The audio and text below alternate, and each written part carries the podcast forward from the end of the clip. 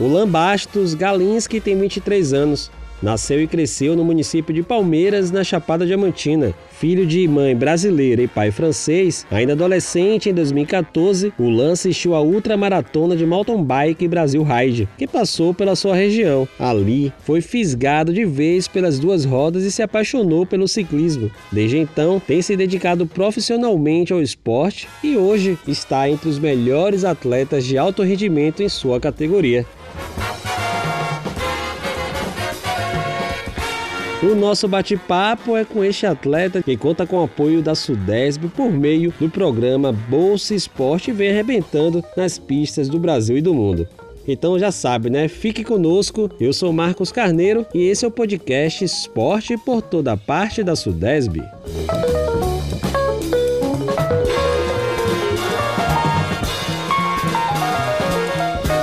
Seja muito bem-vindo, Luan. Você que é nascido e criado no Vale do Capão, Chapada Diamantina, que tem aquelas paisagens incríveis, trilhas, pedras e naturezas exuberantes. É um local muito convidativo né, para a prática desportiva. Então, eu queria saber de você o seguinte: como foi esse despertar e como isso influenciou em sua escolha pelo ciclismo? Primeiramente, boa noite a todos. É um prazer estar falando com vocês. É, eu sempre gosto de começar falando que eu sou muito grato por, por ter nascido no Capão. Eu acredito muito que eu me tornei quem sou com os valores que eu tenho pelo lugar de onde eu vim. O Capão é um lugar muito especial e sou muito grato pela infância que eu tive lá. E isso tem total influência na minha entrada no esporte, como lá é um lugar com muita natureza. Eu sempre tive muito contato no ar livre com diversos esportes, com diversas culturas, capoeira, jiu-jitsu, circo, futebol. Sempre usei a bicicleta como meio de transporte e sempre fui muito competitivo desde de novo. Sempre tive amigos competitivos também, então sou grato a eles por, por, me ajudar a criar esse espírito competitivo dentro de mim. Sempre pratiquei muitos, muitos, muitos esportes e em 2013 meus, meus amigos praticavam mountain bike. Os dois melhores da Bahia eram do Vale do Capão e aquilo meio que virou uma febre entre amigos e eu fui influenciado, uma boa influência e acabei indo para minha primeira competição e me apaixonei por toda a adrenalina, por toda a competitividade que o, que o esporte traz e por ser um esporte assim de muito companheirismo. Apesar, apesar de ser um esporte individual, as pessoas se respeitam e se ajudam muito. E aquilo foi algo que me chamou a atenção e foi quando eu comecei nesse esporte e me apaixonei. Então, Lan, na verdade, não é nem a segunda pergunta, é porque eu já queria pegar um gancho aí da sua resposta. Você falou aí do, dessa, desse contato com o ciclismo, né? De ter de usar a bicicleta como meio de transporte. Mas nesse período você chegou a, a vivenciar, pelo menos conhecer alguma competição ali pelo Vale do Capão, na Chapada, aquilo que tenha de chamado a atenção e falar, é isso que eu quero fazer, é essa competição que eu quero disputar. Então, em 2013, eu fui para a primeira etapa do Campeonato Baiano em Lençóis. Foi minha primeira experiência. Porém, em 2014, eu fui assistir o Brasil Ride, que é uma competição, é a maior ultramaratona das Américas, então traz diversos atletas de nível mundial e era em Mucugê, que é muito perto do Vale do Capão. E naquela época eu já treinava e tal, mas via tudo isso como hobby. E aí fui pedalando até Mucugê para assistir o Brasil Ride e foi assim onde tudo mudou para mim, foi a virada de chave, porque pela primeira vez eu vi a estrutura de equipes profissionais, eu vi atletas profissionais que realmente viviam daquilo. Foi inclusive onde eu conheci pela primeira vez a Vancini, que na época já era o melhor do Brasil e é o nosso maior ídolo do esporte. Então, a partir de 2014, eu falei, não, já que é uma profissão, dá para eu viver disso. E foi onde eu comecei a levar mais a sério. Comecei a treinar com um treinador que morava também no Capão, um americano que Deus mandou quando a gente começou a treinar junto, 2014, 2015, já entendendo mais todo esse processo, entendendo a importância da disciplina, já me dedicando de forma fiel, cinco, seis vezes por semana. Na época eu trabalhava de garçom para poder sustentar os custos das viagens e foi onde eu pude parar de trabalhar e começar a me dedicar totalmente à bike. E aí em 2018, após ter um ano consistente né, de 2017, tendo bons resultados a nível nacional, sempre estando entre os cinco primeiros, eu consegui assinar meu primeiro contrato profissional. Olá, com quantos anos você assinou seu primeiro contrato? 19 anos, foi quando eu saí de casa. Isso, hoje, você tem, hoje você tem quantos anos? Tenho 23. Você falou aí, né? Já 23 anos, então você começou bem cedo. Você, de hoje você está falando aí dos anos anteriores, 2010, 2011, 2012. Eu falei, pronto, o Lan, o Lan já tem. Comecei em 2014. Mas começou 2014. Cedo. Comecei em 2014. Rapaz, eu vou te dizer que é teoricamente tarde. Hoje, quando eu vejo assim, os atletas que, que eu disputo, todos começaram com 12, 10, 8 anos. Eu comecei com 15 anos. Então, em teoria, assim, no meio que eu vivo hoje é considerado um pouco tarde. Atualmente você é o atual campeão brasileiro de maratonas, de mountain bike, e está entre os melhores atletas do mundo na sua categoria. E essa conquista, claro, é fruto de muita dedicação, do esporte, e que é possível quando existe incentivo também no atleta. É isso que a gente estava falando, você estava falando há pouco. Hoje, Ulan, você tem o programa Bolsa Esporte da Sudesb, como também mais um apoio né, aí para sua carreira. Eu queria que você falasse justamente desses incentivos, né? Tanto do, do Bolsa Esporte, mas também dos parceiros da, da rede privada, que é fundamental para que um atleta chegue à ponta e se mantenha lá. Sem dúvida, eu acho que ninguém chega a lugar nenhum sozinho. Sempre gente tem que se moldar de, de boas pessoas à nossa volta, ao nosso redor.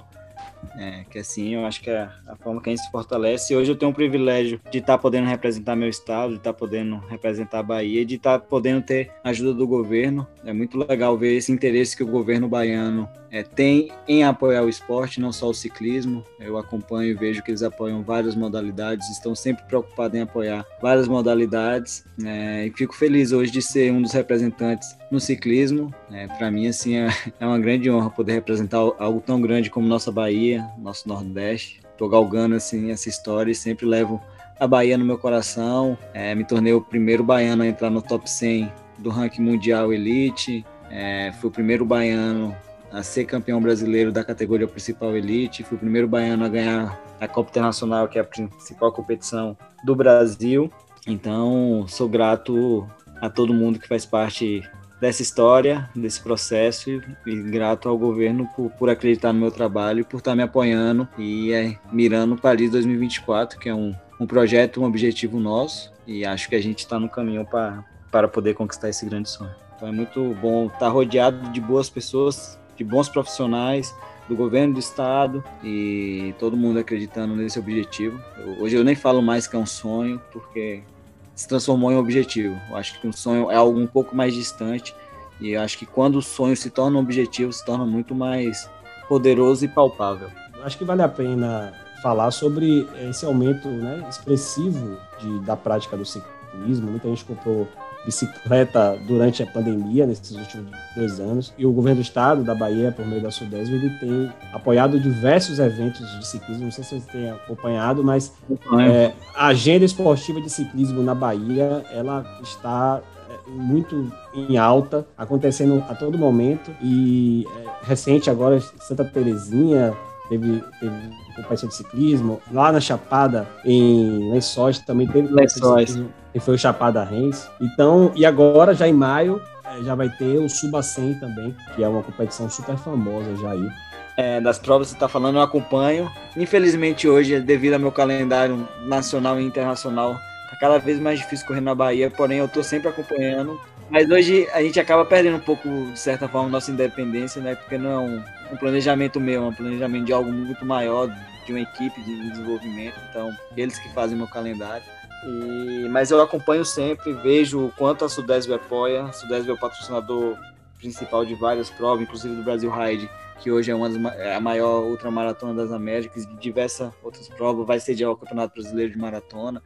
Então eu vejo o empenho assim da Sudesb e é muito legal ver o quanto nosso esporte está crescendo, fruto do legado de Henrique Avancini, né, que é o maior nome uhum. da história hoje conseguindo trazer uma Copa do Mundo para o Brasil. E vocês não têm ideia como isso é mágico, pois o mountain bike é muito cultural, forte na Europa, né? É algo muito europeu e poder ver hoje todos os europeus viajando para cá para poder competir uma Copa do Mundo é algo que tem um significado muito grande para nós ciclistas. Não, não tem como mensurar. Mostra que o Brasil não é apenas o país de futebol e está crescendo a modalidade. Muito bom. Eu queria já finalizar com você e, assim, né, perguntar a ti o seguinte: que mensagem você deixa para quem passou a amar o, o esporte, o ciclismo, né? Principalmente nas categorias profissionais, até as amadoras também, e aqueles que estão ali iniciando, as crianças, não só é, atividade, o ciclismo como, como lazer, mas sim como esporte mesmo. Eu queria que você deixasse essa mensagem para esses que estão aí começando? A minha mensagem eu acho que é, que é para todo mundo, para todos que, que amam praticar o esporte, que amam o ciclismo e assim como outras modalidades. Eu vejo muito minha história como uma forma de mostrar para os outros que é possível. Eu sempre falo que, que é isso que me inspira, poder inspirar outras pessoas. E cara, eu não sou uma pessoa especial, não nasci com condições especiais. Vim do interior da Bahia, um lugar que era bem difícil para chegar onde eu cheguei hoje e conseguir. É, então, eu realmente acredito que, que, todo mundo pode conseguir. Eu sou a prova viva disso e, e realmente valorizo pessoas que sonham e buscam o seu próprio sonho, que trabalham por eles e quando a gente se esforça para conquistar o que a gente quer, a vida se esforça para nos ajudar. Que quando a gente está trabalhando, se dedicando, aparecem esses tais anjos para dar um empurrãozinho nas costas. O esporte ensina grandes lições para a vida, é, grandes valores que a gente leva para a vida e que faz bem para nossa saúde. É uma forma de, de ser feliz. Hoje eu me sinto privilegiado não por ser um campeão, não por ganhar corridas ou não por estar tá chegando onde eu sempre sonhei. Eu me sinto um campeão pelo fato de trabalhar com algo que eu escolhi fazer, que eu amo fazer.